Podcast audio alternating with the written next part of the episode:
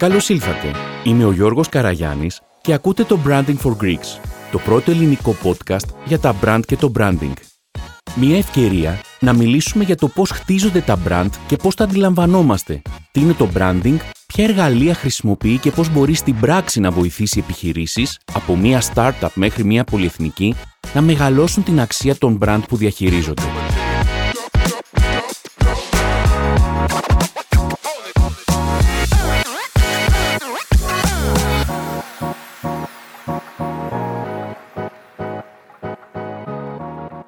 Καλησπέρα σε όλους. Είμαστε στο Branding for Greeks, ένα podcast που έχω ξεκινήσει εδώ και κάποιο διάστημα προσπαθώντας να μιλήσουμε για το branding και το design στην Ελλάδα και τη σχέση του με τις ε, επιχειρήσεις και να δούμε πώς μπορούμε καλύτερα να καλλιεργήσουμε την επαφή μας με αυτές και ενδεχομένως να εκπαιδεύσουμε πελάτες ε, και designers γύρω από το κομμάτι αυτό. Θέλω να σας ευχαριστήσω που είστε εδώ σήμερα μαζί μου. Να πω ότι έχουμε μια τρομερή παρέα σήμερα. Είναι μέλη από την Επιτροπή του Branding και Design των ε, Hermes Awards. Είναι η Έλλη Μπακοπούλου που ήταν και η πρόεδρος ε, της Επιτροπής. Η Εμμανουέλα Ιμπιτσαξάκη. Καλησπέρα. Ο Μιχάλης ο Γεωργίου. Καλησπέρα και από μένα. Καλησπέρα σε όλους. Και ο Βαγγέλης ο Πίσπας. Καλησπέρα. Πριν από μερικές μέρες νομίζω έχουν περάσει που ολοκληρώθηκε η διαδικασία των ε, Hermes Awards ένας θεσμός που εδώ και πολλά χρόνια βραβεύει την δημιουργικότητα στην Ελλάδα ξεκινώντας από την διαφήμιση και πλέον εδώ και αρκετά χρόνια ε, συμπεριλαμβάνει και το branding και το design και βλέπουμε ε, σταθερά γραφεία και δουλειές να ε, βραβεύονται σε αυτό το διαγωνισμό. Ίσως είναι η πρώτη φορά που δίνεται ο λόγος ε, σε μια επιτροπή. Οπότε περιμένω με λαχτάρα να ακούσω αυτά που θα μας πείτε και την εμπειρία σας και είμαι σίγουρος ότι και άλλοι βρίσκονται στην ίδια φάση όπως και εγώ.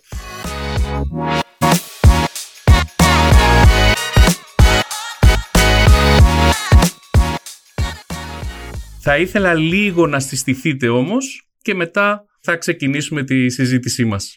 Έλλη, μια που είσαι και η πρόεδρος, ε, να ξεκινήσουμε από εσένα. Να σας πω, εγώ είμαι η Έλλη Μπακοπούλου, είμαι ε, ιδρυτικό μέλος και Head of Creative της Milk. Η Milk είναι μια από τις εταιρείες Branding and Design, αμυγός Branding and Design στην Ελλάδα. Θες να πω λίγο το ρόλο μου στην Επιτροπή, δεν νομίζω ότι είχα, έχει κάποιο τρομερό ενδιαφέρον. Η, ουσιαστικά όλων μας η ψήφη ήταν ισότιμη, δεν είχα κάποιο ιδιαίτερο ρόλο, ούτε χρειάστηκε να κάνω κάποια παρέμβαση στις ε, συζητήσεις, οπότε δεν έχω να πω κάτι παραπάνω. Παρ' όλα αυτά συντόνισες στα μέλη της Επιτροπής ε, και είχε σημασία ενδεχομένως να δούμε και πώς ε, επιλέγονται τα μέλη. Αλλά πολύ σύντομα, γιατί ούτως ή άλλως λέω δεν, δεν είναι ο σκοπός μας να δούμε ακριβώς. Οι Επιτροπής δεν επιλέγονται από τον εκάστοτε πρόεδρο. Ο πρόεδρος μπορεί να προτείνει κάποιους, αλλά ουσιαστικά η ιδέα είναι αυτή που συντάσσει την Επιτροπή. Ο πρόεδρος είναι και τις περιπτώσεις που φεύγει η συζήτηση που κάποια μέλη της Κρατικής Επιτροπής ψηφίζουν με γνώμονα άλλα κριτήρια από αυτά που έχουν τεθεί από την ΕΔΕ. Ε, σε αυτή την περίπτωση δεν χρειάστηκε καθόλου αυτό. Ευτυχώς ήταν μια καταπληκτική επιτροπή. Ήταν σχόλια όλα επί της και χωρίς καμία δόση ούτε ηρωνίας, ούτε κακίας. Δεν υπήρχε καμία, κανένα, κανένα εφτράπελο, εν πάση περιπτώσει. Έχω υπάρξει επιτροπές και δεν είναι απλό πράγμα. Σε ευχαριστώ. Εμμανουέλα. Καλησπέρα και από μένα. Ε, είμαι η Εμμανουέλα Μπιτσαξάκη, το έτερο μέλος της, ε, του Yolk, μια εταιρεία που αισίως φέτος κλείνουμε τα 20 χρόνια και ασχολούμαστε αμυγός με το branding και το design στην Ελλάδα και όχι μόνο. Ε, νομίζω ότι θα συμφωνήσω με την Έλλη. Είμαστε μια πολύ βαρετή επιτροπή. Δηλαδή δεν τσακωθήκαμε, δεν μαλώσαμε, δεν διαφωνήσαμε. Ε, ενώ θα μπορούσαμε, έτσι. Αλλά νομίζω ότι ε, όντως δουλέψαμε πολύ αρμονικά με πολύ σεβασμό ένας για την άποψη του άλλου, γιατί προφανώς υπήρχαν διαφωνίες, έτσι, δεν α, ψηφίζαμε πανψηφί όλοι τα πάντα. Αλλά με συναδέλφους με τους οποίους τους σέβεσαι και σέβεσαι και την πορεία τους όλα αυτά τα χρόνια, νομίζω ότι μόνο επικοδομητικός είναι ο διάλογος. Και αυτό φάνηκε και από τα βραβεία, που υπήρχε έτσι πληθώρα, νομίζω, και diversity, για να χρησιμοποιήσω και μια λέξη έτσι, που είναι πολύ της ε, μόδας ε, τελευταία. Ενουέλα, συγγνώμη να σε διακόψω ένα λεπτό και να πω κάτι που ξέχασα να πω. Ναι. Θέλω να πω ότι η Επιτροπή ήταν και πάρα πολύ ειλικρινή. Αυτό... Ισχύει, ισχύει αυτό που λες, ναι. Ε, και ήθελα μάλιστα να το πω και στην απονομή των βραβείων, αλλά μου κόψε το βήχα ο Καπουτζίδης που έλεγε μην ευχαριστείτε τους φίλους σας και τους γονείς σας. Όλα στο τρέξιμο ήταν. Τουλάχιστον εσάς που είστε εδώ, σας το λέω τώρα. Τέλει. Μιχάλη. Καλησπέρα λοιπόν και από μένα. Ευχαριστώ πολύ για την πρόσκληση σήμερα. Χαίρομαι που είμαι εδώ. Είμαι ο Μιχάλης ο Γεωργίου, ε, partner και creative director της G-Design Studio. Συμφωνώ απόλυτα με τους προλαλήσαντες. Έχω πάρει μέρος σε πολλές επιτροπές και στα Ερμής και στα Εύγε. Ήταν μια επιτροπή που ψήφισε αρμονικά, με τις οποιασδήποτε διαφορές και ειλικρινά και χαίρομαι πάρα πολύ που πήρα μέρος σε αυτή τη διαδικασία. Τέλεια. Εσύ, Βαγγέλη; Λοιπόν, εγώ, ο Βαγγέλης ο Πίσπας, εκπροσωπώ την Caramon Design. Εμείς είμαστε 30 χρόνια στην αγορά. Φέτος κλείνουμε δηλαδή 30 χρόνια. Και ασχολούμαστε με τη δημιουργία ταυτότητας προϊόντων και εταιριών στην ελληνική αγορά κυρίως. Και εγώ με τη σειρά μου έχω συμμετάχει, συμμετέχει πολλές φορές σε επιτροπές και τον Ερμίδης Αγόρτ. Ναι, το κλίμα ήταν πολύ καλό, ήταν και πολύ φιλικό θα έλεγα. Δεν υπήρχαν αντεκλήσεις που σε κάποιες παλιότερες επιτροπές που είχα πάρει μέρος ε, ήταν συχνό φαινόμενο και η συζήτηση και όλη η αξιολόγηση νομίζω έγινε καλοπροαίρετα και με βάση αυτά που έκρινε ο καθένας ως ε, πράγματα που αναδεικνύουν την αξία ενός έργου αυτά ψήφισε ως καλύτερα. Η αλήθεια είναι ότι και η δική μου εμπειρία από αντίστοιχες επιτροπές λέει ότι εκείνη την ώρα λειτουργούν όλοι πολύ συναδελφικά, οι περισσότεροι τουλάχιστον, ε, και γίνεται τρομερή συζήτηση. Δηλαδή κάθε επιτροπή είναι ένα μικρό σεμινάριο βλέποντας τα κριτήρια τόσων ανθρώπων, πώς φιλτράρουν τις δουλειές και πώς τις αξιολογούν, γιατί σε ένα μεγάλο βαθμό βλέπεις νομίζω και τον τρόπο που και οι ίδιοι ε, δουλεύουν και είναι μια τρομερή στιγμή αυτή η ανταλλαγή των απόψεων. Αλλά αυτό είναι ένα θέμα ενός άλλου podcast.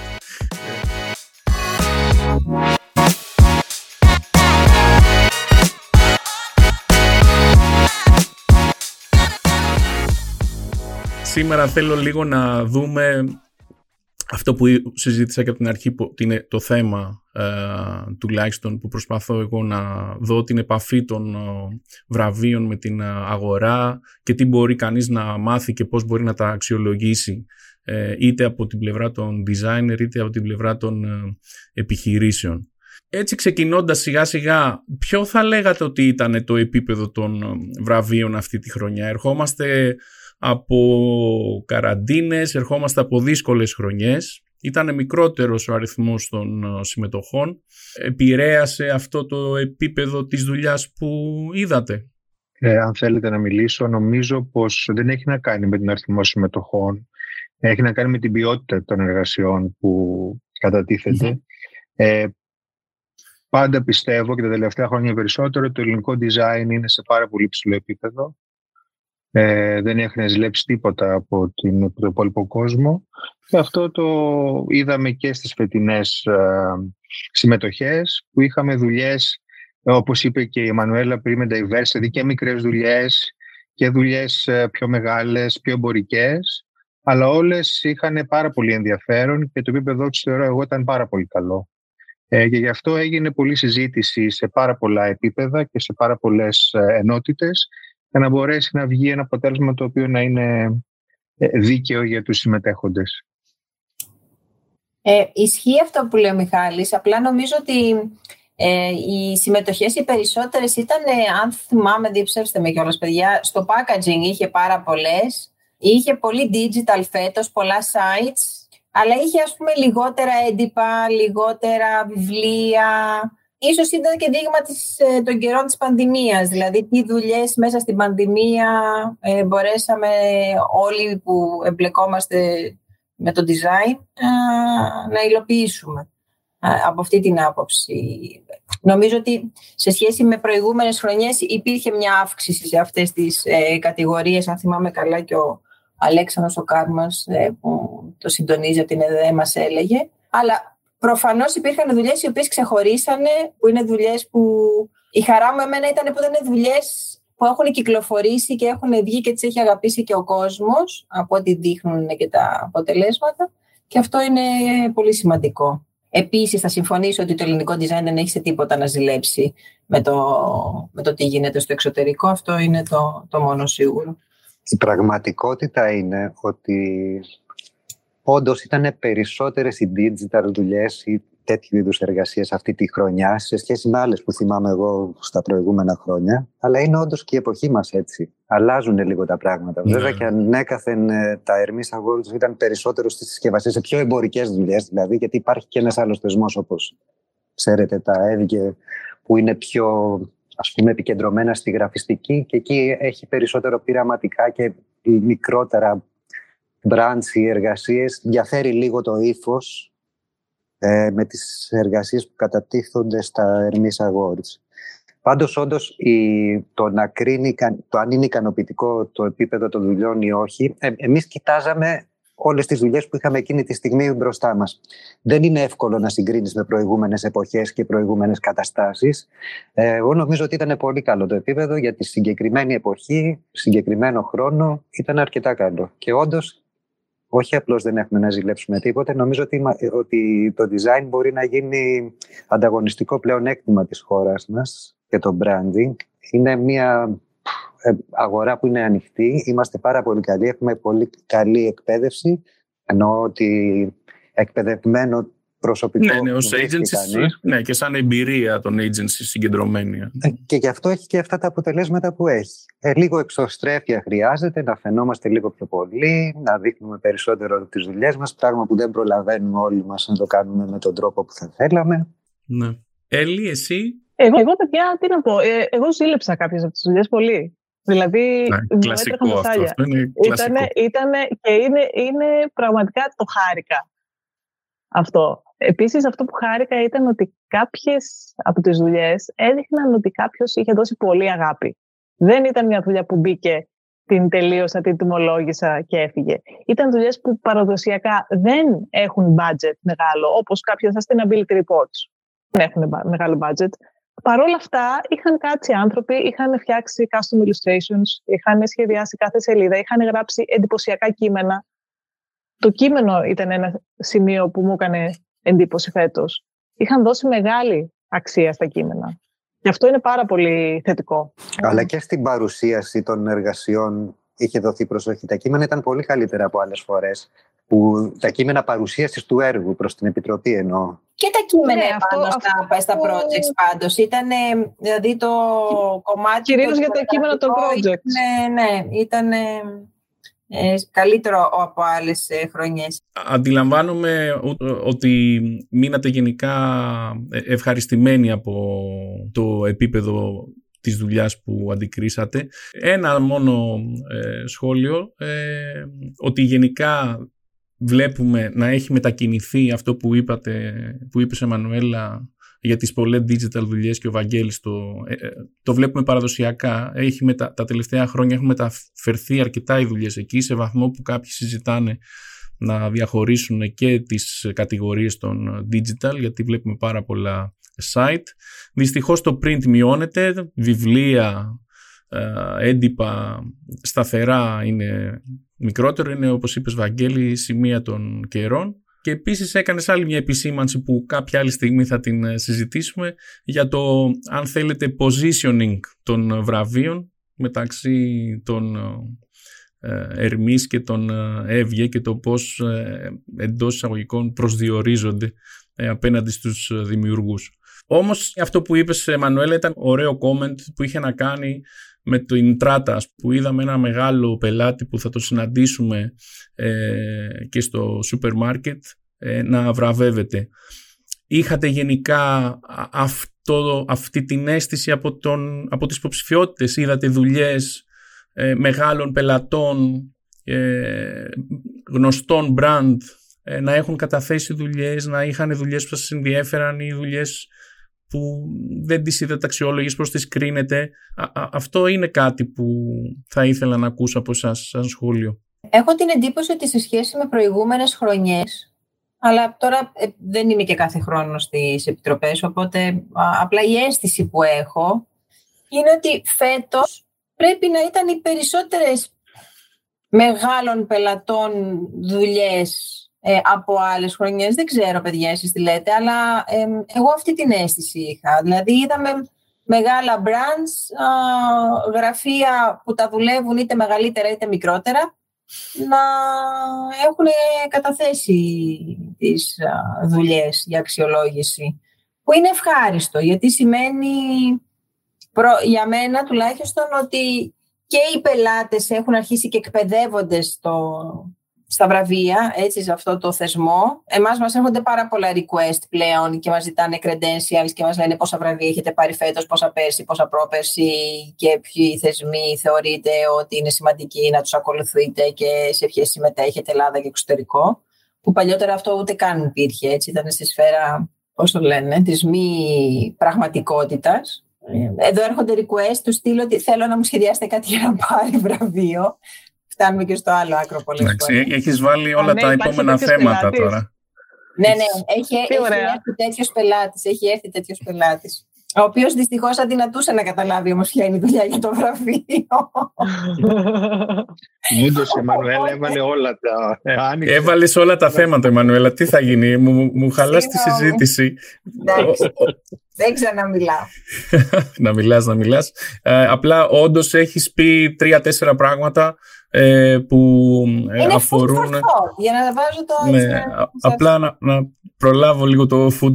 Άρα βλέπεις, ε, είδατε μεγάλους πελάτες. Ε, έτσι, το, έτσι το εντοπίζει η Μανουέλα. Ναι. Οι υπόλοιποι συμφωνείτε σε ναι, αυτό; Συμφωνώ, είδαμε μεγάλους πελάτες. Βέβαια, εγώ οφείλω να πω ότι είμαστε μια μικρή χώρα. Δεν υπάρχουν και χιλιάδες μεγάλοι πελάτες. δηλαδή, δεν είναι η λίστα τεράστια.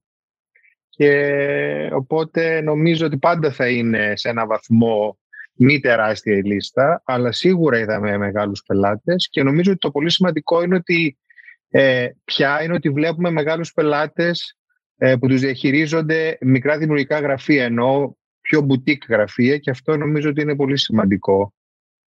Γιατί ξεφεύγει λίγο από την λογική της διαφήμισης και πηγαίνει στο design και αυτό νομίζω φαίνεται γιατί έχει ίσως αποτελέσματα τα οποία έχουν πολύ πιο ενδιαφέρον. Ναι, είναι σημαντικό αυτό. Να βλέπεις ότι όντως μεγαλύτερα brands αναγνωρίζουν ε, την εξειδίκευση θα έλεγα των ε, γραφείων γιατί κακά τα ψέματα είμαστε μια αγορά που για πολλά χρόνια την έχει εκπαιδεύσει η διαφήμιση.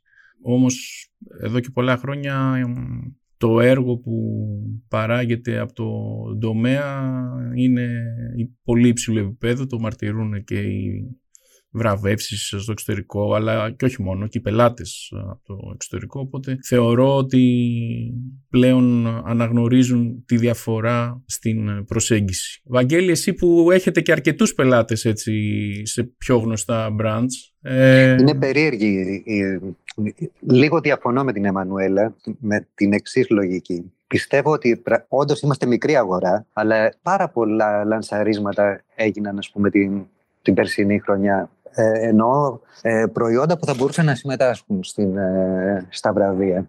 Όπως και εμείς και πολλοί άλλοι δεν στέλνουν τέτοιες συμμετοχές τις καθαρά εμπορικές συμμετοχές, τις συμμετοχές που δεν θεωρούν ότι έχουν μια κάποια καλλιτεχνική αξία, κάτι που θα μπορεί να δώσει το στίγμα του γραφείου που καταθέτει το έργο, ε, συνήθως αποφεύγουν. Και εμείς αποφεύγουμε πολλές φορές. Δεν καταθέτουμε τα πάντα και μάλιστα πολύ λίγα σε σχέση με τους υπόλοιπους που έχετε λίγο πιο λίγο διαφορετικό πελατολόγιο από το δικό μας. Αυτό δεν σημαίνει κάτι. Ε, εγώ πιστεύω ότι πρέπει οι εταιρείες, τα μεγάλα ελληνικά brands, να κατανοήσουν ότι πρέπει να δώσουν λίγο χώρο στο design. Είναι πολύ αυστηρά τα δεδομένα στον τρόπο που ζητείτε ένα έργο ή που αυτό τελικά βγαίνει στην αγορά είναι τόσο αυστηρά και τόσο ελεγχόμενα που δεν αφήνουν μεγάλη, ε, μεγάλο χώρο στη δημιουργικότητα, στη διαφορετικότητα, στην καινοτομία. Και αναφέρομαι μόνο σε ό,τι αφορά το design. Έτσι και εμείς όταν ε, πάμε στα γραφεία ως αξιολογητές τέλος πάντων των έργων και εμείς από τη δικιά μας πλευρά, ε, επειδή είμαστε οι περισσότεροι από τον δημιουργικό καλλιτεχνικό ας πούμε χώρο, κρίνουμε με διαφορετικά κριτήρια τις δουλειές που δουλεύουμε. Όχι αμυγός εμπορικά, όχι το τι ακριβώς θα έπρεπε να είναι το, το συγκεκριμένο προϊόν, η συγκεκριμένη συσκευασία παραδείγματος χάρη για, να έχει τα καλύτερα οικονομικά αποτελέσματα στην αγορά που μπαίνει. Όλοι μας προσπαθούμε να συνδυάσουμε το design, την, το, την καλή αίσθηση με τις πωλήσεις. Έτσι αυτός είναι ο στόχος μας, να το κάνουμε να πουλήσει περισσότερο. Τα boutique γραφεία που είπε και ο Μιχάλης, αυτό πουλάνε, κάνουν αυτή τη δουλειά. Δηλαδή δίνουν στον πελάτη μια διαφορετική αισθητική από αυτή που υπάρχει στο κύριο τμήμα της αγοράς. Είναι διαφορετικό, γι' αυτό μερικές φορές πουλάει. Γίνεται αποδεκτό. Και όταν γίνει αποδεκτό, τη μία φορά, όχι να είναι συνεχόμενα το ίδιο, δημιουργεί μία βαθμίδα που πάνω εκεί μπορεί να ε, συνεχιστεί και να χτιστεί κάτι καλύτερο σε ό,τι αφορά την αισθητική.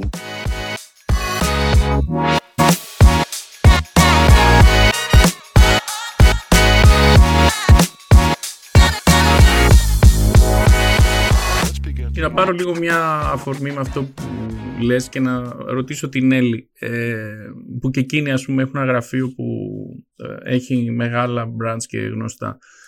OK, okay, άκουσα πολλές φορές και από το Μιχάλη και από το Βαγγέλη τη λέξη design. Όμως εδώ ε, δεν έχουμε, δεν μιλάμε για στοχευμένο design. Δηλαδή, από τη στιγμή που μιλάμε για branding, προφανώς πάμε να υπακούσουμε και κάποιο κάποιο κομμάτι του brief του πελάτη. Κάποιο κομμάτι, λάθος. Πάμε να υπακούσουμε το brief του πελάτη. Ολόκληρο.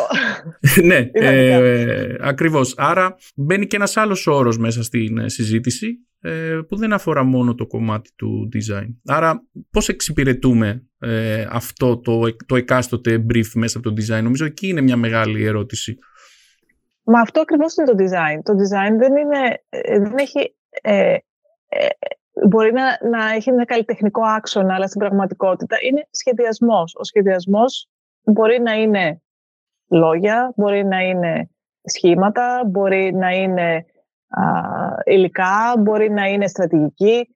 Όλα αυτά είναι σχεδιασμός. Όταν λέμε branding and design, λοιπόν, δεν, το design κακώς έχει την χρειά του τρελού καλλιτέχνη. Ε, και αυτά που βραβεύουμε συνήθως δεν είναι έργα που προήλθαν από ε, μια, ένα ελεύθερο θέμα. Αυτό που τα κάνει ενδιαφέροντα είναι ότι πετυχαίνουν το στόχο τους εξαιρετικά και πετυχαίνουν να σε πάνε και ένα βήμα παραπέρα με την αισθητική τους. Ναι, πράγματι. Λίγο, αν τέλειωσε η Έλλη, δεν ξέρω. Ναι, Μιχάλη. Ναι, ναι. Ήθελα λίγο να πω στο Βαγγέλη ότι διαφωνώ, που διαφωνεί με την Εμμανουέλα. Ε, ήθελα να πω ότι εγώ σαν μέλος οποιασδήποτε της Επιτροπής ε, έχω πάντα σκοπό και το πιστεύω πολύ ότι πρέπει να βαθμολογώ τα έργα και να τα κρίνω με κριτήρια όχι αισθητικά και καλλιτεχνικά, αλλά αυτό με κριτήρια του brief, δηλαδή και θεωρώ λάθος που δεν στέλνετε Ευαγγέλη όλα τα project, έστω και αν δεν είναι, γιατί πιστεύω ότι μπορεί ένα project που εμένα αισθητικά δεν μου αρέσει ή δεν θα το σχεδίαζα ποτέ, που είναι τελείως διαφορετικό πράγμα, μπορώ όμως να το ψηφίσω γιατί καταλαβαίνω ότι αυτό το project έχει υπηρετήσει σωστά το brief και λειτουργεί πάρα πολύ καλά στην αγορά. Και νομίζω ότι εκεί είναι το κλειδί σε μια σωστή επιτροπή. Να φύγει λίγο από το προσωπικό και να πάει στο, στην υπηρέτηση του brief και πώς αυτό λειτουργεί σωστά. Ε, τώρα, αν τυχαίνει να μου αρέσει και αισθητικά, νομίζω ότι είναι το κατάλληλο, το κατάλληλη συνταγή. Αλλά πάντα είναι αυτό που λέω και στους πελάτες μου, ότι δεν, δεν, δεν πρέπει να σε αρέσει, πρέπει να λειτουργεί. Οπότε όταν κάτι λειτουργεί, νομίζω ότι αξίζει τη βράβευση, έστω και αν είναι κάτι με το οποίο δεν συμφωνώ αισθητικά. Ναι, έχετε δίκιο. Αξίζει τη βράβευση, αλλά δεν βραβεύεται. Εγώ εκεί ήθελα να καταλήξω. Γιατί όπως και να το κάνουμε, μας, επηρε... μας επηρεάζει. Όταν ένα προϊόν είναι πυγμένο στα claims και στο μείον 30% περισσότερη ζάχαρη, λιγότερη ζάχαρη, συγγνώμη, ή τέτοια πράγματα που θέλουν να προβάλλουν, αυτομάτως, όπως και να το κάνει κανείς, χαλάει τη συνολική εικόνα. Ενώ κάποια άλλα προϊόντα που δεν είναι τόσο μαζικά, που δεν ε, ανταγωνίζονται το διπλανό τους ε, με τέτοιου είδους πράγματα, τέτοιου, τέτοιου είδους ε, έννοιες, ε, είναι πιο εύκολο να βραβεύουν. Φαίνονται καλύτερα αισθητικά, είναι πιο απλά. Έτσι ε, ξεχωρίζουν. Εγώ να είμαι θετικός σε αυτό. Υπάρχει, υπάρχει χώρος να τα κάνεις και αυτά ε, σε ένα πλαίσιο ε, χωρίς να συμβιβαστείς αισθητικά. Ε, δεν μου αρέσει η λέξη αισθητική, γιατί είναι από μόνη της έχει κάτι το προσωπικό που δεν ε, θα έπρεπε. Δεν έχει, δεν, έχει, ε, δεν είναι κριτήριο για να παραβευτεί κάτι η προσωπική αισθητική του καθενός, όπως πολύ σωστά λέει και ο Μιχάλης. Ε, βέβαια, υπάρχουν, ε, να πω και τα... Μην ξεχνάμε ότι υπάρχουν, τα, τα είναι, βραβεύουν τη δημιουργικότητα. Η δημιουργικότητα τι λέει; Λύνω ένα πρόβλημα με έναν εύστοχο τρόπο. Έναν τρόπο που ενδεχομένως ο διπλανός μου να μην τον έχει σκεφτεί.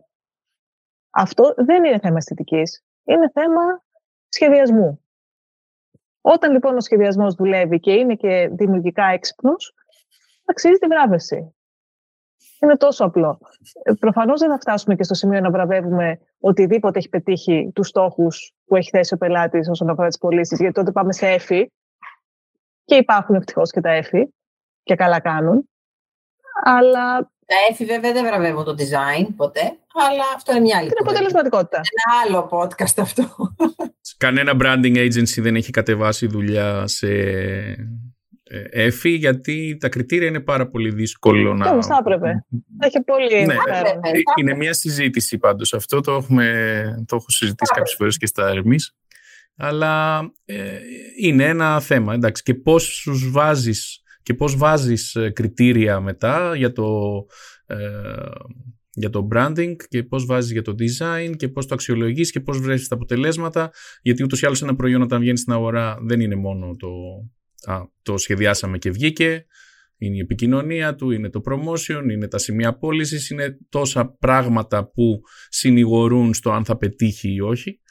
Ε, οπότε γίνεται σχετικά δύσκολο. Αλλά πράγματι, ναι, η αποτελεσματικότητα ε, θα ήταν ένα σημαντικό στοιχείο. Παρ' όλα αυτά, εγώ θα επιμείνω λίγο εδώ, γιατί νομίζω ότι υπάρχει έτσι ένα σημείο, δεν είναι τυχαίο ότι μένατε κι εσείς και υπάρχει έτσι και μια μικρή διαφωνία. Ε, το η διαδικασία που ε, υπάρχει στα βραβεία σας δίνει το χρόνο να διαβάσετε πραγματικά και να αξιολογήσετε τα brief και το αν ο στόχος ε, έχει επιτευχθεί; Γιατί επιτρέψτε μου να έχω διαφορετική άποψη. Το brief είναι κάτι πάρα πολύ ναι. σημαντικό. Θέλω να πω ότι το brief το καταθέτει η εταιρεία που καταθέτει και τη δουλειά. Άρα, εγώ που έχω σχεδιάσει, γράφω και ένα brief που προφανώς ανταποκρίνεται στην ε, εικόνα που έχω, ε, που έχω καταλήξει με τον πελάτη. Τώρα, αν ο πελάτης έχει ζητήσει αυτό ή ήταν το αρχικό brief, είναι κάτι που δεν θα το μάθουμε ποτέ.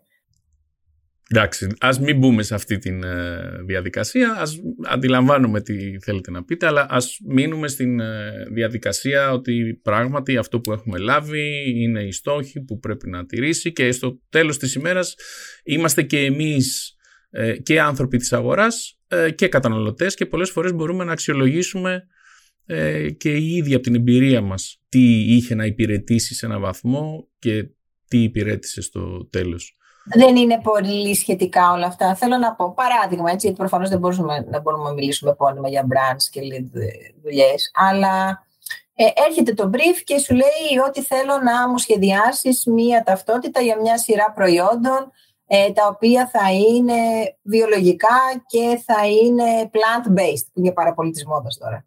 Λοιπόν, και ε, έρχεται το οποιοδήποτε γραφείο και κάνει μία δουλειά που χρησιμοποιεί και αυτό πάλι craft χαρτί χρησιμοποιεί πάλι μια τυπογραφία που να είναι χειρόγραφη για να δείχνει ένα craftsmanship και μια και authenticity κλπ. Αυτό όμως δεν σημαίνει ότι είναι και δουλειά για βραβείο αν έχει υπηρετήσει σωστά το brief. Γιατί προφανώς μπορεί να είναι μια παρόμοια κατάσταση με ένα διπλανό προϊόν. Άρα θέλω να πω ότι έχει σημασία και πώς το αντιμετωπίζεις το brief.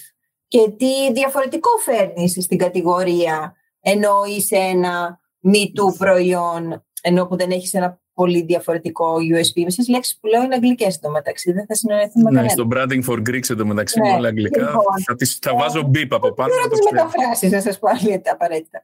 Αλλά θέλω να πω ότι όλα αυτά είναι πολύ σχετικά. Κοίτα, φαντάζομαι ότι υπάρχει ένα ε, πλαίσιο αξιολόγησης που θα αξιολογήσει και την δημιουργικότητα. Δεν είναι μόνο το brief. Απλά λέμε σε συνδυαστικά πώς λειτουργούν ε, όλα αυτά. αν ανταποκρίνονται στο brief. Μπορεί να ανταποκρίνονται ναι. στο brief, αλλά να είναι το πιο βαρετό πράγμα που βλέπεις μπροστά σου. Άρα, στο ένα σημείο βάζουμε tick ότι ανταποκρίνονται στο brief και στο σημείο δημιουργικότητα βάζουμε χ, ας πούμε, κάπως έτσι. Οι δουλειές που ξεχωρίζουν είναι αυτές που καταφέρνουν να κάνουν tick και να είναι και μια δουλειά out of the box, όπως λέμε στα, στο χωριό μου. Να είναι κάτι διαφορετικό στην κατηγορία στην οποία φέρνει. Επίσης, μιλάμε για βραβεία, έτσι. Δεν έχει σχέση και με ποια συναγωνίζονται μεταξύ τους. Θέλω να πω ότι προφανώς αν όλες οι δουλειές είναι excellent, ε, καταπληκτικές, έχεις πολύ μεγάλη δυσκολία. Ε, αν όμως οι δουλειές απέναντι που ε, όταν όποιος κατεβάζει είναι ο μονόφθαλμος, ε, προφανώς θα, θα, θα, θα βραβεύσεις αυτόν που ξεχωρίζει σε σχέση με το επίπεδο της κάθε χρονιάς. Δηλαδή, φέτος υπήρχαν δουλειές που ξεχωρίζαν από μακριά. Πώς να σου πω, ήταν, ξεχωρίζανε εκεί, βραβεύστε με. Ξεχωρίζανε. Γιατί ήταν σωστό το design, θεωρούς, θεωρήσαμε τέλος πάντων ότι απαντήσανε σωστά το brief, φέρανε νέα στην κατηγορία τους. Πολύ σημαντικό, τουλάχιστον από τη δική μου τη μεριά. Άρα υπάρχει μια πολύ μεγάλη σχετικότητα σε όλα αυτά. Αυτό θέλω να πω ότι δεν υπάρχουν κουτάκια, ξέρεις, είναι δύο κιλά αυτό, τρία κιλά το ένα, 80 γραμμάρια το άλλο και γίνεται το κέικ. Η αλήθεια είναι ότι το, υπάρχει μια διαδικασία στον τρόπο κατάθεσης των, των βραβείων με πέντε κουτάκια που συμπληρώνονται τέλος πάντων από, τον, από αυτόν που καταθέτει το βραβείο και το ένα από αυτά είναι το brief, το δεύτερο είναι η, και η ιδέα που αναπτύχθηκε και πώς αυτή εφαρμόστηκε τέλος πάντων για να εξυπηρετήσει το στόχο του brief. Σε γενικές γραμμές αυτό είναι. Η, η αλήθεια είναι όμως ότι όλα αυτά γράφονται με βάση το αποτέλεσμα με βάση αυτό που δείχνεις, διαμορφώνεται και το brief, το, το λεγόμενο brief. Δεν μπορείς να το κρίνεις αντικειμενικά με αυτή την έννοια. Κανονικά θα έπρεπε να υπάρχει όλο το πραγματικό brief του πελάτη. Δεν είναι βέβαια εφικτό να γίνει αυτό. Αλλά μόνο έτσι μπορείς να καταλάβεις πραγματικά ποια είναι η κατάσταση που είναι το brand εκείνη τη στιγμή ή όταν δημιουργείται ποια, ποιο είναι το περιβάλλον του. Δεν το γνωρίζουν. έχετε δει ποτέ σε κανένα από αυτά τα, από τις συμμετοχές να αναφέρεται ο ανταγωνισμός του ή πώς είναι. Πώς θα κρίνεις αν είναι διαφορετικό πούμε, από τον ανταγωνισμό του ή η πρόταση που κάνεις είναι διαφορετική. Εμείς σαν Επιτροπή εκείνη τη στιγμή έχουμε μπροστά μας μόνο το προϊόν, την πρόταση και μια σύνοψη τι ζητήθηκε γι' αυτό απόλυτα αντικειμενικότητα και για να κρίνεις την αποτελεσματικότητα δεν είναι εύκολο. Ναι, σαφέστατα και ε, είναι μια δύσκολη διαδικασία, γι' αυτό και είναι τόσοι επαγγελματίες και φαντάζομαι ότι υπάρχουν διαφορετικές απόψεις, διαφορετική προσέγγιση. Αλλά πάντα βλέπουμε, θεωρώ, δουλειές που είναι ε, έτσι αντιπροσωπευτικές και υψηλού επίπεδου. Μιχάλη, ε, έβαλες όμως ένα ε, θέμα σημαντικό που είχε να κάνει με το, τους μεγάλους πελάτες, μάλιστα έτσι παρότρινες και το Βαγγέλη ε, να κατεβάζει ε, και άλλες δουλειές. Βλέπεις λοιπόν ότι ε, ε, βλέπεις μια ξεκάθαρη από ό,τι καταλαβαίνω σύνδεση μεταξύ κάποιου βραβευμένου έργου ή δυνητικά βραβευμένου έργου με την εμπορική του επιτυχία. Ναι, ναι, εγώ τη, τη βλέπω τη σύνδεση αν έχει λειτουργήσει σωστά και να πω σε σχέση με αυτό που λέμε τόση ώρα για τον brief στον πελάτη, ε, υπάρχει ένα brief αυτόν τον πελάτη, αλλά από τη στιγμή που εμείς καλούμαστε να το ερμηνεύσουμε και να το αποτυπώσουμε με την ικανότητά μας σε ένα προϊόν, πολλές φορές μπορεί να είμαστε σε ένα βαθμό, και θα το πω σε εισαγωγικά, μακριά από το brief, γιατί αυτό πρέπει να γίνει, να πάει μακριά. Δεν είναι απαραίτητο το να μείνει σταθερός στο brief, γιατί αυτό το brief μπορεί να μείνει και σωστό από τον πελάτη. Είναι κάποια στοιχεία που πρέπει να αποτυπώσεις από την ανάγκη του, αλλά μπορεί να είσαι πολύ μακριά, γιατί τελικά αυτό το μακριά είναι αυτό που πρέπει να συμβεί. Οπότε εγώ πιστεύω ότι ακόμα και το ατόφιο brief να βλέπαμε, μπορεί να βλέπαμε άλλα πράγματα, το οποίο ουσιαστικά δεν χρειαζόταν κιόλας να τα αποτυπώσουμε. Οπότε και επειδή ως ε, μέλη μιας επιτροπής διαβάζουμε σαφώς τις αιτιολογήσεις των ε, σχεδιαστών για το κάθε ένα έργο, αλλά παράλληλα είμαστε και στην πλευρά του καταναλωτή. Δηλαδή έχουμε αυτό το, το διπλή ικανότητα ναι, ναι. να μπορούμε να καταλάβουμε το σχεδιαστό, σχεδιασμό, αλλά παράλληλα να κατανοήσουμε αν αυτό καταναλωτές ικανοποιεί ή τι μας βγάζει. Δηλαδή έχουμε αυτή την ικανότητα. Οπότε θεωρώ ότι μπορούμε σε ένα βαθμό, και μη σας φανεί παράξενο, να κάποια έργα να τα κρίνουμε χωρίς να ξέρουμε και τον brief ακριβώς. Δηλαδή ε, ξέρουμε το προϊόν, ε, ξέρουμε πού απευθύνεται, οπότε μπορούμε να καταλάβουμε αν αυτό έχει μια επιτυχία όσον αφορά την, το βαθμό της κάλυψης του brief και φυσικά την αποδοχή του από το, το καταναλωτή ή το κοινό. Άρα λες, ε, Μιχάλη, ότι κάποιες στιγμές και το ίδιο το brief το ε, συνδιαμορφώνουμε στο τέλος της ημέρας ε, με τον πελάτη ε, μέσα από την εμπειρία της και μέσα από το επίπεδο, αν θέλετε, και του ίδιου του consulting που κάνουν που θα έπρεπε, θεωρώ, να κάνουν ε, τα branding agencies. Ναι, γιατί εμείς καλούμαστε να κάνουμε την αφήγηση στα προϊόντα, που η αφήγηση είναι ένα πολύ μεγάλο κομμάτι. Δεν καλούμαστε απλώς να αποτυπώσουμε. Αποτυπώνουμε την ανάγκη του, αλλά η αφήγηση είναι πολύ σημαντική. Και ξέρουμε πολύ καλά ως σχεδιαστές ότι πολλές φορές η αφήγηση μας πάει σε άλλα μονοπάτια, που μπορεί ο πελάτης να μην τα περίμενε, αλλά ταυτόχρονα να είναι συνεπή προς αυτό που ζητάει, αλλά να έχουν φύγει μακριά από το αρχικό ε, scope of work. Και νομίζω ότι αυτό είναι το ενδιαφέρον στο design και αυτό μένα μου φαίνεται συναρπαστικό πάντα. Ε, ε, Έλλη, ε, έχεις την αντίστοιχη εμπειρία; Μία ερώτησή μου θα ήταν αυτή της συνδιαμόρφωσης του ε, brief ε, και αν έχεις βρεθεί, με αυτό είπες βέβαια πριν ότι όχι και ποια είναι η εντύπωση που σου έκανε, αν έχεις βρεθεί αντιμέτωπη με brief του στυλ ε, θέλω η δουλειά μου να πάρει βραβείο. Εκπληκτικό brief. Ε, όχι, δυστυχώς δεν έχω βρεθεί και θα ήθελα κάποια στιγμή να αυτόν τον πελάτη. Ε, όχι. Ε, το brief σίγουρα συνδιαμορφώνεται με τον πελάτη και σίγουρα είναι κάτι το οποίο αν ε, το ακολουθήσει κατά γράμμα, όπως είπε και ο Μιχάλης πριν, μπορεί να σε πάει σε κάτι άλλο το οποίο δεν είναι και απαραίτητα σωστό. Το πρώτο κομμάτι της δουλειάς μας είναι να ξαναγράψουμε τον brief. Όποιος και να το έχει γράψει, όσο καλογραμμένο και να είναι είναι να βάλουμε κάτω κάποια δεδομένα, είναι να, να ε, βρούμε το creative hook που λένε, ώστε η δουλειά εκτός από αποτελεσματική να είναι και δημιουργική. Γιατί η αλήθεια είναι πως ακόμα και να πετυχαίνει τους στόχους του, μάλλον για να πετύχει τους στόχους του ένα προϊόν, δεν μπορεί να κάνει, όπως είπε η Μανουέλα πριν, ακριβώς το ίδιο με τον διπλανό του. Ναι. Δεν θα το πετύχει. Απλά δεν θα το πετύχει. Ο καταναλωτής θέλει δημιουργικότητα. Ο καταναλωτής θέλει να γελάσει. Και να μην μιλήσω για το δικό μας ε, τομέα, για τις ταινίες που θα δεις στην τηλεόραση. Δεν θέλει να ακούσει την προσφορά όπως ακριβώς θα την πει ο διπλανός. Θέλει να γελάσει. Θέλει να, να πει «Α, κοίτα, αυτός είναι πιο ξύπνιος από τον άλλο. Εκεί θα πάω». Το ίδιο περιμένει και το design έχουμε, ε, ε, είμαστε σε μια κοινωνία που δεν της, δεν ενδιαφέρει το, το μέτριο. Για να χτίσεις μια σχέση αγάπης με τον καταναλωτή ως brand, πρέπει να τον κάνεις να σε εμπιστευτεί και να τον κάνεις να περνάει καλά μαζί σου. Αυτό το χτίζεις μόνο με τη δημιουργικότητα. Ε, απλά να πω ότι όλα αυτά που λέμε τώρα έχουν γυρίσει πάρα πολύ στο packaging, έτσι, γιατί κυρίως μιλάμε για καταναλωτικά προϊόντα που δηλαδή όταν έχεις να ασχοληθείς με μια εταιρική ταυτότητα, έχεις να ασχοληθείς με βιβλία, γιατί οι κατηγορίες θερμής δεν είναι μόνο packaging, λογότυπα, εταιρικές ταυτότητες, περιοδικά, γενικότερα έντυπα, social, ενώ digital εφαρμογές. Σε όλα, σε όλα ισχύει αυτό. Ναι. Εξού και ο, ρόλος, ο πολύ σημαντικός ρόλος του κειμένου.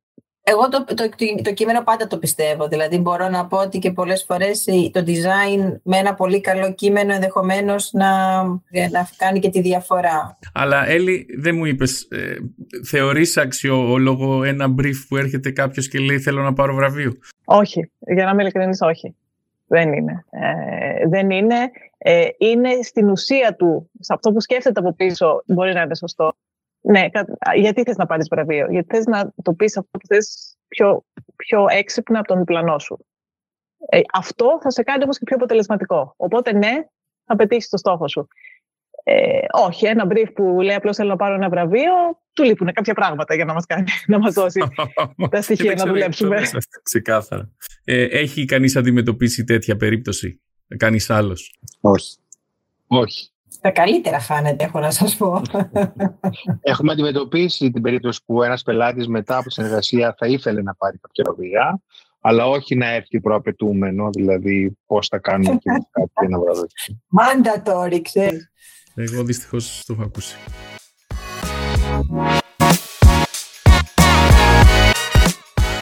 Ίσως είναι μια καλή αφορμή για την επόμενη ερώτηση ε, του αν θεωρείτε ότι τα βραβεία ε, είτε για εσάς, για τις εταιρείες σας είτε για άλλα agencies είναι ένας πόλος έλξης τέλος πάντων ε, νέων πελατών. Η Μανουέλα πριν από λίγο ε, μας είπε ε, για το θέμα των credentials που το συναντάμε σε εταιρείες κυρίως του εξωτερικού ε, που ζητάνε το σε ποια βραβεία έχετε συμμετέχει, ας πούμε, συμμετάσχετε ή που έχετε βραβευθεί. Ε, είναι λοιπόν ένας πόλος έλξης των τα βραβεία. Τα επιδιώκουμε για αυτό το λόγο, τα επιδιώκουμε γιατί επιβραβεύουν τη δημιουργικότητά μας και μέχρι εκεί. Πώς, πώς το βλέπετε εσείς αυτό το κομμάτι; Η Μανουέλα, θες να μας πεις εσύ μια που ξεκίνησες με τα credentials; Ε, ναι, Α, νομίζω ότι είναι λίγο απ' όλα. Εντάξει, τώρα κακά τα ψέματα. Όλοι είμαστε δημιουργικοί άνθρωποι. Η ματαιοδοξία μας, σε ποιον δεν αρέσει να πάρει ένα βραβείο; Προφανώς, έτσι. Ε, τα καλάμια μας τα παρκάρουμε απ' έξω από τα γραφεία μας κάθε φορά.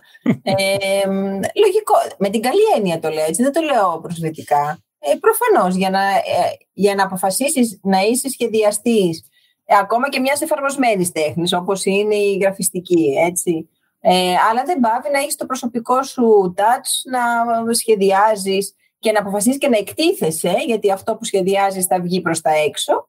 Ε, άρα, ναι, το βραβείο έρχεται σαν μια πολύ ωραία επιβράβευση και μια πολύ ωραία στιγμή.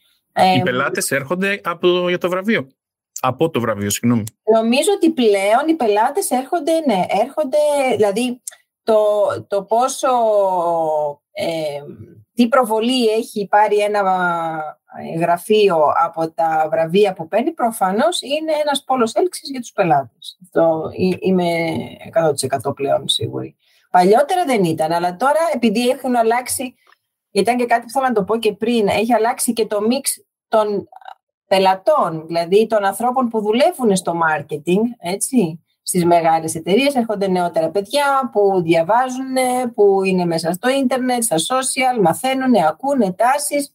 Δεν είναι η παραδοσιακή τόσο μαρκετίας όπως ήταν παλιότερα.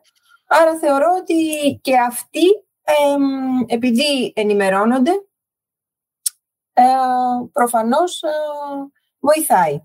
Τώρα, αν στον καταναλωτή κάνει τη διαφορά, νομίζω ότι ούτε καν δεν, δεν θα παίξει ρόλο αν ένα προϊόν, αν μιλάμε μόνο για packaging αυτή τη στιγμή, ε, θα κάνει τη διαφορά αν έχει πάρει βραβείο ή όχι. Μπορεί να είναι μια πάρα πολύ σωστή ε, συσκευασία η οποία να απαντάει σε όλο το brief, να έχει και ένα ενδιαφέρον, αλλά προφανώς όταν πας αναγκαστικά σε βραβεία να τη συγκρίνεις με κάτι το οποίο, γιατί έχουμε και μια πιο generic κατηγορία συσκευασιών, έτσι, δεν είναι ακριβώς όλοι στο ίδιο επίπεδο και το ίδιο ύφος, ε, αναγκαστικά κάτι που είναι πιο δημιουργικό, αλλά δεν είναι τόσο κατά εμάς, ε, είναι πιο νης brand, ναι, έχει περισσότερο ενδιαφέρον στο design του και στο σχεδιασμό του. Βαγγέλη.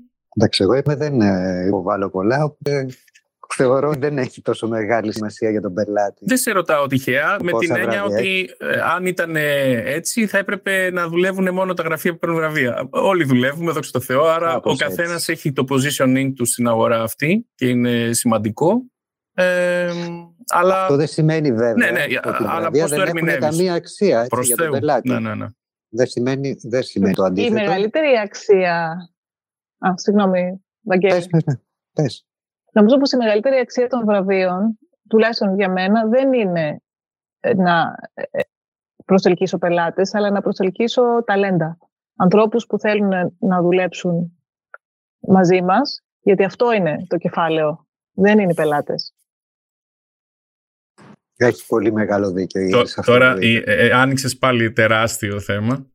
ε, για την ε, αναζήτηση ταλέντων. Πράγματι, ε, είναι ένα πολύ μεγάλο κομμάτι, αλλά ας μείνουμε σήμερα στους πελάτες και θα δούμε και το εσωτερικό μας κοινό κάποια στιγμή και πώς βρίσκουμε ταλέντα.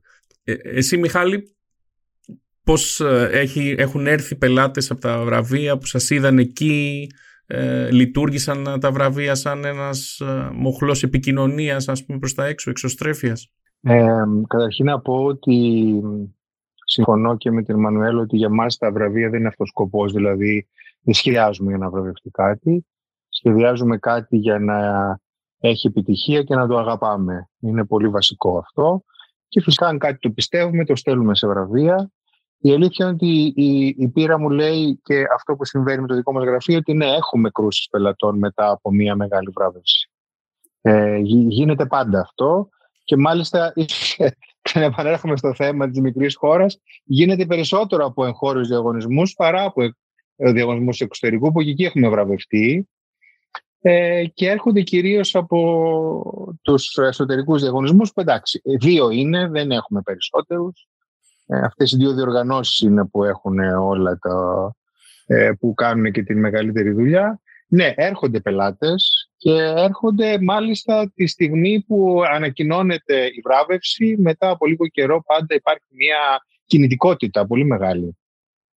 Και έχω πάει πάρα πολλές φορές σε πελάτες, ραντεβού και ε, έχω να ομολογήσω που είναι και αστείο ότι πολλές φορές έχω δει στα γραφεία τους τους καταλόγους τους καταλόγους των βραβείων που βγαίνουν μετά και πόστι το που έχουν σημειώσει ποια γραφεία έχουν ενδιαφέρον για να κάνουν τις επικοινωνίες τους. Οπότε θεωρώ ότι συμβαίνει αυτό και πολύ μάλιστα. Πιστεύετε ότι τα βραβεία δίνουν αρκετή δημοσιότητα; Γιατί θεωρώ ότι ένα κομμάτι που ε, θα αποτελέσει ας πούμε πόλο έλξης έχει να κάνει και με το πόσο είναι και η ίδια εξωστρέφεια των βραβείων. Ε, κοινώς υπάρχει ένα κομμάτι που γίνεται αυτοαναφορικό στα βραβεία; Πόσο μεγάλο είναι αυτό; Ή πιστεύετε ότι υπάρχει εξωστρέφεια; Αυτό δηλαδή που μεταφέρει ο Μιχάλης έχει ενδιαφέρον ότι πάει σε πελάτες και βλέπει τους καταλόγους ε, εγώ απ' την άλλη έχει τύχει να πηγαίνω σε πελάτες ε, που να αντιλαμβάνομαι από τη συζήτηση ότι δεν γνωρίζουν καλά το χώρο δηλαδή δεν ξέρουν ποια agencies κάνουν ε, branding και ε, που έχουν ε, απευθυνθεί. Είναι κάτι που το συναντάω. Μπορεί να είναι κακό δικό μου marketing, αλλά το εντοπίζω έτσι να ακούσω λίγο και το δικό σας σχόλιο. Ποια ήταν η δική σας ε, εμπειρία ή αντίστοιχη. Έλλη, ας μας πεις εσύ.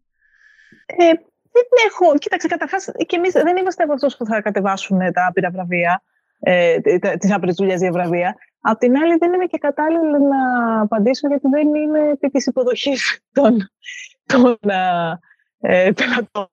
Ε, είμαι στο κομμάτι του δημιουργικού. Δεν έρχονται κατευθείαν κρούσεις σε μένα που θα μπορούσα να το αξιολογήσω. Οπότε δεν έχει κάποια αξία γνώμη μου. Μάλιστα.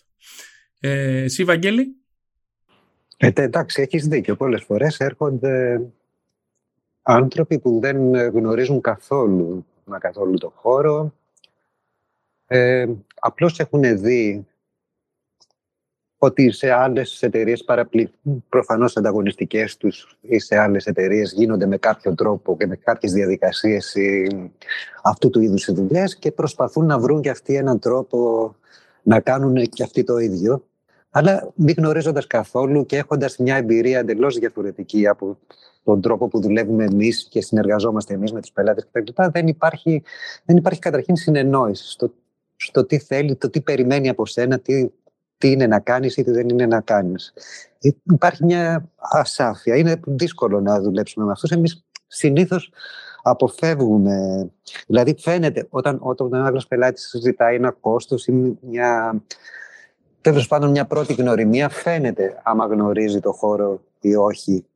Άμα καταλαβαίνει πώς είναι να γίνει δουλειά. Όταν βλέπουμε ότι δεν υπάρχει ε, στον ίδιο μοίρα, εντάξει, από μόνοι μας θα στέλνουμε μια μεγάλη προσφορά και σταματάει από μόνος τους, πώς να το πω. Ναι, κατάλαβα. Ε, προσπαθείς να αποθαρρύνεις ας πούμε, κάποιον ο οποίος δεν μπορεί να αντιληφθεί το value ε, που προσφέρει Ακριβώς, ένα γραφείο ακριβώς. σαν το δικό σου. Ναι. Εντάξει, έχουμε ασχοληθεί με. Η αλήθεια είναι ότι προσπαθούμε. Δεν, δεν θέλουμε να είμαστε και απορριπτικοί πάντα. Προσπαθούμε πάρα πολλές φορές και σε μικρότερους πελάτες να τους δώσουμε να καταλάβουν τι είναι αυτό που κάνουμε, πώς είναι, τι πρέπει να γίνει. Εντάξει, διαφωνούμε μετά στο κόστος και στο, στο πόσο θα στοιχήσει τέλος πάντων αυτό το πράγμα και αυτή στην ε, πορεία ίσως κρίνουν ότι δεν είναι έτοιμοι να κάνουν μια τέτοιου είδους επένδυση για να έχουν αυτά τα αποτελέσματα. Θεωρούν μάλλον ότι τα αποτελέσματα μπορούν να τα πάρουν και με άλλο τρόπο ναι. εκτός από αυτό. Ε, Πάντως να πω ότι εγώ συμφωνώ απόλυτα με το Βαγγέλη. Να πω πάντως ε, κάτι περίεργο ότι σαφώς υπάρχουν και έρχονται πελάτες οι οποίοι είναι απέδευτοι, αλλά για μένα αυτό είναι φοβερή πρόκληση και μου αρέσει πάρα πολύ. Γιατί θεωρώ ότι όταν μπορείς να εκπαιδεύσεις ένα βαθμό ένα πελάτη, βάζεις ε, ένα λιθάρι σε κάτι που έχει πάρα πολύ σημασία, στο ότι το design να προάγεται, το καλό design να προάγεται και να βοηθήσει τους πελάτες να πούμε και μετά να καταλαβαίνει τι είναι. Είναι το πιο δύσκολο πράγμα βέβαια αυτό, το να τον να εκπαιδεύσεις και να αυτόν τον άμορφο πυλό να τον κάνεις ένα ωραίο λιπτό, αλλά νομίζω ότι είναι, είναι μεγάλη πρόκληση και τη βρίσκω πολύ ενδιαφέρουσα. Θα Ναι, συμφωνήσω πράγματι Εγώ είναι. με τον Μιχάλη σε αυτό. Έχει όντως, εντάξει, θέλει γερό στο μάχη βέβαια, αλλά ε, πραγματικά έχει πολύ ενδιαφέρον. Κοίτα, να σου πω κάτι. Ε, είναι πάντως, ε, εγώ εξακολουθώ να πιστεύω στη σχετικότητα των πραγμάτων, έτσι. Γιατί έχει να κάνει πολλές φορές, εγώ, μένα με συγκινεί κάποιος που κάνει μια προσωπική προσπάθεια ε, και σου λέει αυτά τα χρήματα έχω εξοικονομήσει, δεν μπορώ κάτι παραπάνω. Αντιλαμβάνομαι ότι θα μπορούσε, ότι σου αξίζουν και, και γιατί προφανώς αυτό που θα μου σχεδιάσεις θα είναι και ο μόνος μοχλός που θα έχω εκεί έξω να βγω και να μπορέσω να καταφέρω κάτι. Αυτό εμένα με συγκινεί από ένα διάφορο απρόσωπο budget, ε, ξέρεις, μιας μεγάλης εταιρείας. Πώς να σου πω, δηλαδή εκεί πραγματικά και προμπόνο, αν μπο- που δεν μπορούμε, γιατί εντάξει, δεν είμαστε φιλανθρωπικό ίδρυμα, αλλά προ- εννοώ ότι το να τον βοηθήσεις αυτόν τον άνθρωπο που η- η- ξέρεις, σε κοιτάζει στα μάτια και περιμένει από εσένα την παραμικρή βοήθεια, νομίζω ότι είναι πολύ συγκινητικό. Και εμείς, ε, ε, μας έχει τύχει δηλαδή στην του Γιόλκα αυτές τις περιπτώσεις. Εγώ δεν θα ξεχάσω άνθρωπο που μου έχει πει κυρία Μπετσαξάκη, εμείς έχουμε κάνει το κουμάντο μας. Αυτά τα έχουμε υπολογίσει να σας, ότι είναι δικά σας. Πολύ πολύ συγκινητικό, ξέρεις. Ναι, ε, αλλά είναι πολύ σημαντικό και το κομμάτι που έθεσε ο Μιχάλης που έχει να κάνει με την ε, εκπαίδευση. Πολύ δύσκολο, γερό στο μάχη πράγματι, ε, αλλά αφήνει μια παρακαταθήκη για τους επόμενους και δημιουργεί και ένα value ουσιαστικά ε, για αυτό που ε, κάνουμε. Ε, Απλώς είναι πάρα πολύ δύσκολο. Απλώς εγώ έχω γερό στο μάκετ εκπαιδεύω σχεδιαστές 31 χρόνια. Οπότε Κατάλαβα. Κατάλαβα ακριβώς. κάπω αντέχω, κάπω αντέχω. Ισχύει, Ε, ισχύει.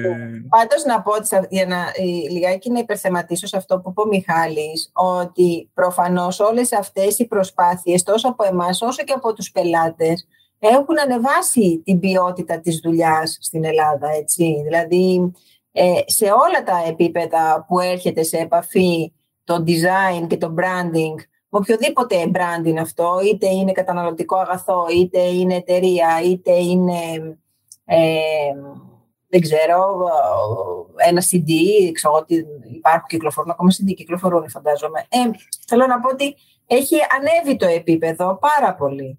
Ε, και έχει να κάνει αυτό με, με τη διάθεση και τη δικιά μας αλλά και τη διάθεση από τους πελάτες δηλαδή αυτό οφείλουμε να τους αναγνωρίσουμε σε κάποιους ότι πραγματικά έχουν διάθεση εγώ πολύ χαίρομαι όταν έρχεται ένας πελάτης και μου λέει έχω σκεφτεί αυτό να το κάνουμε πράσινο και τελικά φεύγει με- έχοντας το κάνει φούξια και έχοντας καταλάβει όμως γιατί έπρεπε τελικά να το κάνει φούξια και όχι πράσινο που είχε στο μυαλό του. Τυχαία τα παραδείγματα, έτσι εντελώς. Αλλά ε, αυτό είναι πολύ μεγάλο επίτευγμα. Αλλά έχει να κάνει και με τη διάθεση των ίδιων των ανθρώπων πάντα. Να μην έχουν στεγανά και παροπίδες και να είναι ανοιχτοί σε ανθρώπους που αυτό κάνουν ε, όλα αυτά τα χρόνια ε, και αυτή είναι η δουλειά τους.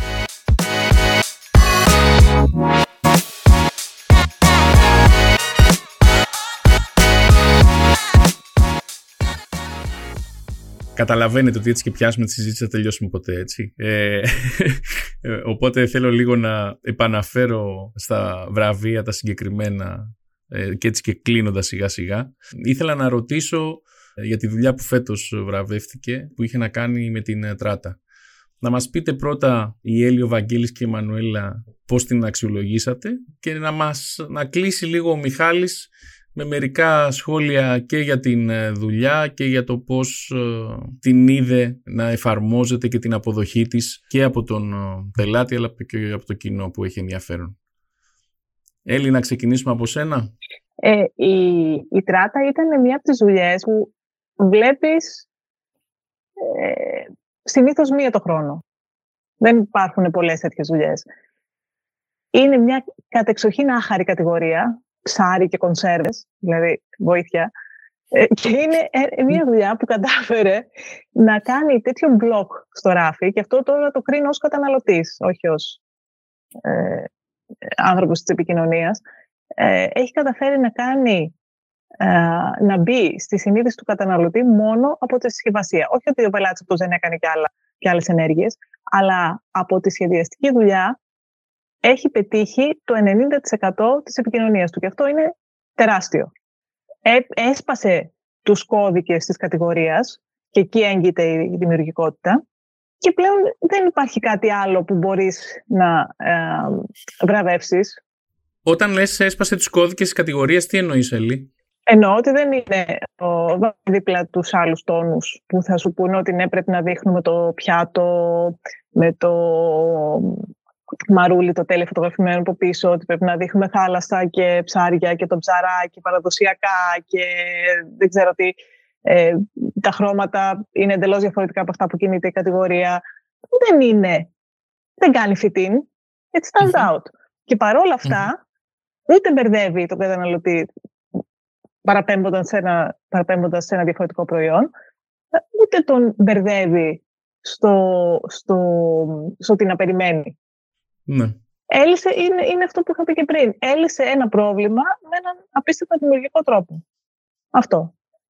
Και βέβαια είναι και το design craftsmanship που, που λέμε, που ε, στη λεπτομέρειά της είναι πάρα πολύ καλά δουλεμένη. Που αυτό είναι που του έχει δώσει τη χαριστική βολή. Βαγγέλη, εσύ τι λες, αν άφησε τίποτα η Έλλη δεν επισήμανε. Καταρχήν να πω ότι είναι μία από τις δουλειές που θα θέλαμε να είναι στα στα Hermes Awards, να μπαίνουν, να διαγωνίζονται θέλω να πω. Είναι ένα ταχυκίνητο προϊόν, ένα καθαρά βιομηχανικό προϊόν με μεγάλη κυκλοφορία και μοιάζει πολλές με πολλές δουλειές που έχουμε και εμείς και δεν στέλνουμε στα βραβεία. Είδες λοιπόν. Ήταν αυτό, ναι, ναι, σαφώς. Και πιστεύω ότι ήταν πολύ καλή για τον εξή. Καταρχήν έχει πρά... ε, εφαρμόζεται σε αυτό εδώ πέρα ένα μεγάλο μέρος. Ε, έχει marketing thinking. Πώς να το πω. Έχει καλό λογότυπο σπάνια βλέπω στις ε, δουλειές που έρχονται κατά καιρούς, που βγαίνουν κατά καιρούς στην επιφάνεια, να δίνεται αξία στο λογότυπο. Για μένα δεν είναι τόσο η εικονογράφηση, ε, εννοώ τον τρόπο ε, εμφάνισης της συσκευασίας γενικά, είναι ότι έχει δώσει βάση στο λογότυπο και του έχει δώσει αξία. Μόνο και μόνο εγώ το πρώτο πράγμα που βλέπω είναι το λογότυπο πάνω σε αυτή τη συσκευασία. Ε, αυτό κατά τη γνώμη μου δίνει μια προστιθέμενη αξία στο, στο προϊόν, στη μάρκα.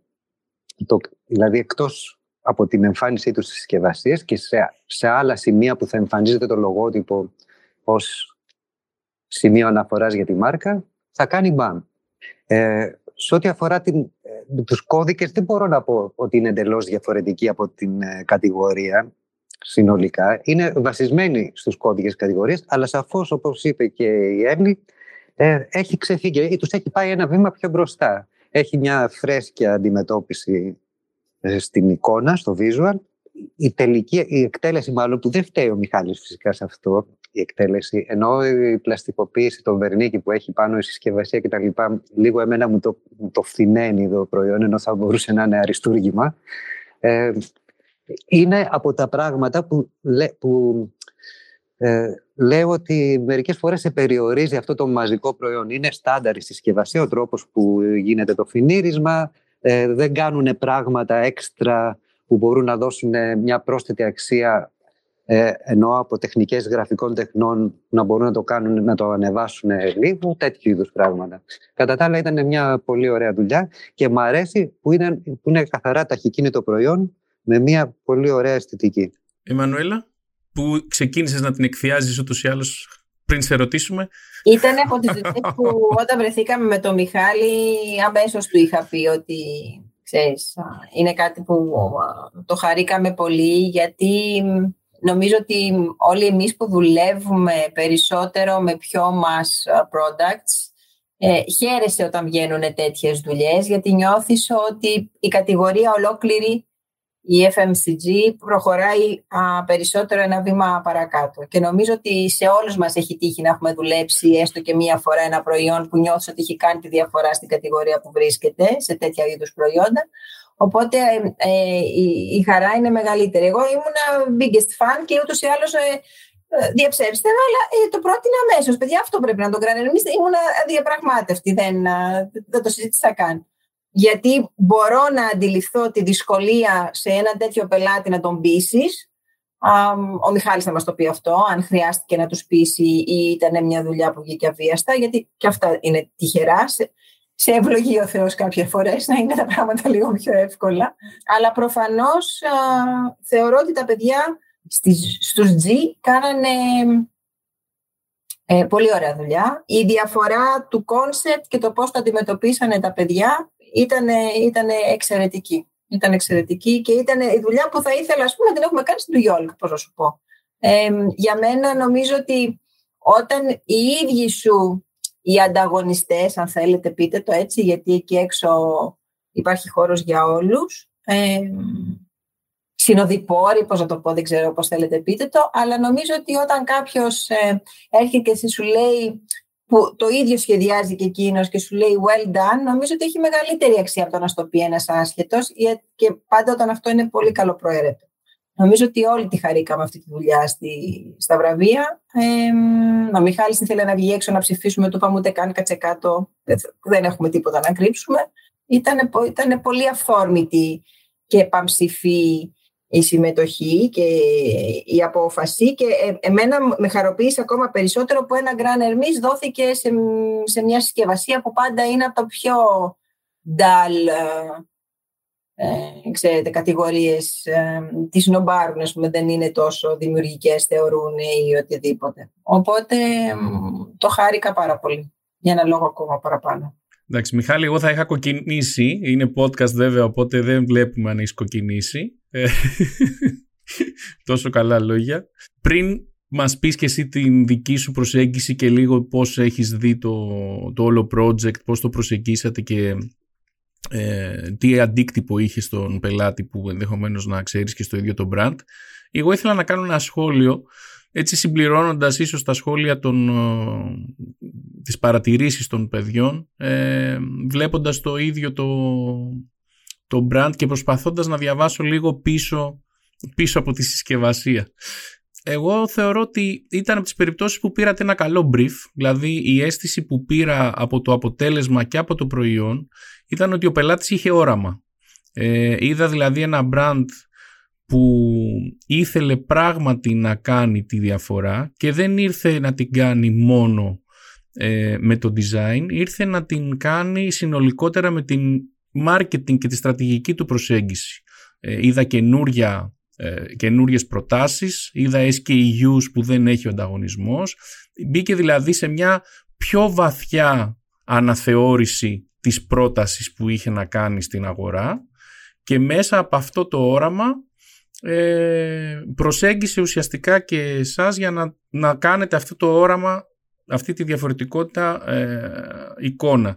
Δεν ξέρω αν έπεσα μέσα στην ερμηνεία μου. Θα ήθελα να μου πεις δύο λόγια σε αυτό, αν ήταν πράγματι έτσι και πώς εσείς το προσεγγίσατε και τι αποτέλεσμα είχε ε, για το brand, αν έχετε ε, εικόνα αυτή τη στιγμή. Ε, καταρχήν, ναι, να ευχαριστήσω πάρα πολύ για τα καλά λόγια. Ε, αισθάνομαι περήφανος όχι γιατί σχεδιάσαμε, όχι για το αποτέλεσμα, αλλά αισθάνομαι περήφανος πάντα όταν η δουλειά μας επιβαβεύεται από συναδέλφους και άξιους συναδέλφους, οπότε για μένα αυτό είναι το μεγαλύτερο δώρο και τα καλά λόγια είναι πάρα πολύ σημαντικά. Όλοι ξέρετε ότι ένα προϊόν ε, ραφιού είναι η πιο δύσκολη εργασία γιατί πρέπει να πληρεί πάρα πολλές προδιαγραφές.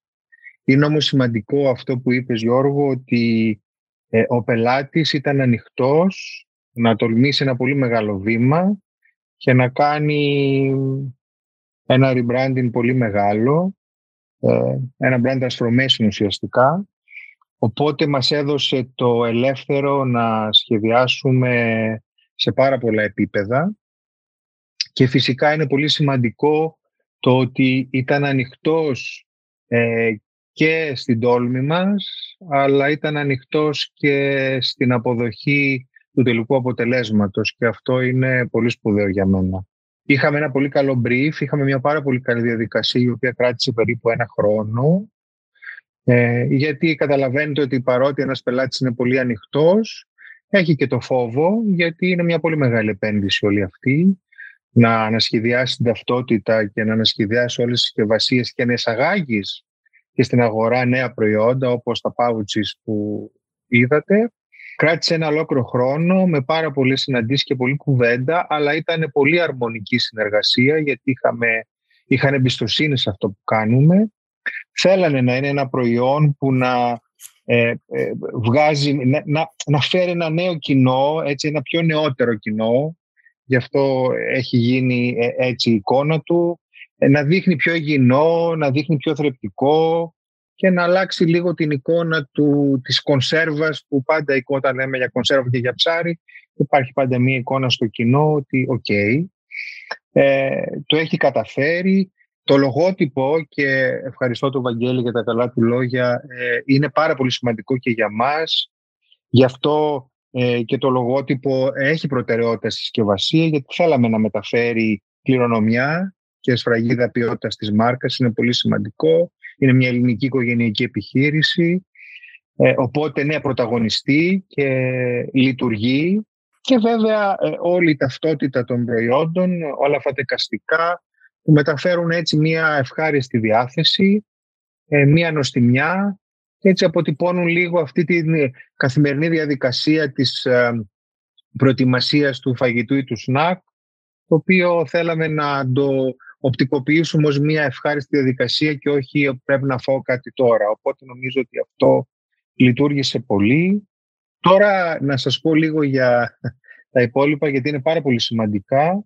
Το προϊόν κυκλοφόρησε στις αρχές του 2022 και ήθελα να σας πω ότι η ανάπτυξη της στράτα ε, σε σύγκριση με το 2021 ήταν 23,5% επάνω οι πωλήσεις ε, με, το που, με το που εμφανίστηκε το νέο προϊόν στα ράφια.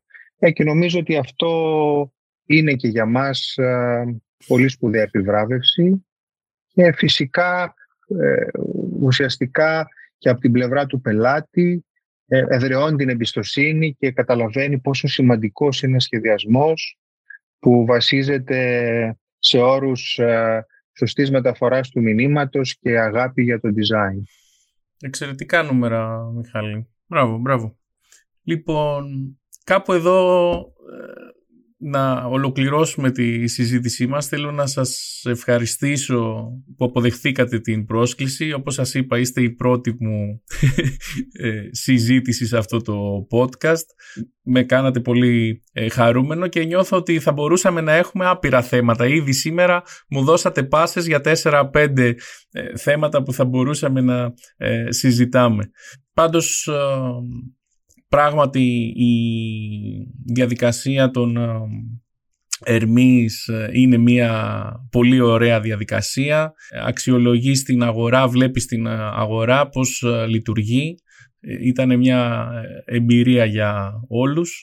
Εγώ ένα σχόλιο που θα έκανα κλείνοντας, βλέποντας και όλες τις συμμετοχές, κάνοντας έτσι ένα πέρασμα, είδα πολύ σοβαρές δουλειές και στις shortlist ε, και είναι σημαντικό έτσι να το αναφέρουμε και αυτό ε, καθώς ε, η σημασία λέει η δύναμη του ιτημένου δίνει και αξία στον νικητή ήταν πολύ μεγάλες, πολύ σοβαρές δουλειές που βέβαια το ότι δεν πήραν βραβείο δεν σημαίνει κάτι ε, για την αξία τους.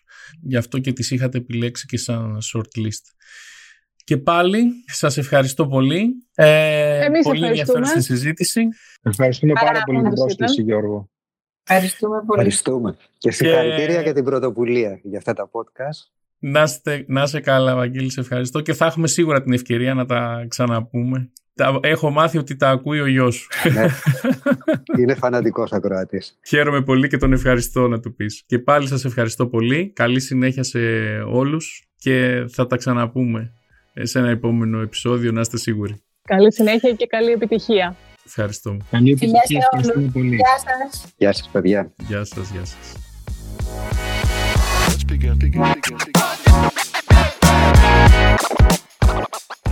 Ακούσατε ένα ακόμη podcast της σειράς Branding for Greeks με τον Γιώργο Καραγιάννη. Μέχρι το επόμενο, σας εύχομαι καλή συνέχεια. Και μην ξεχνάτε, τα πάντα κάνουν branding.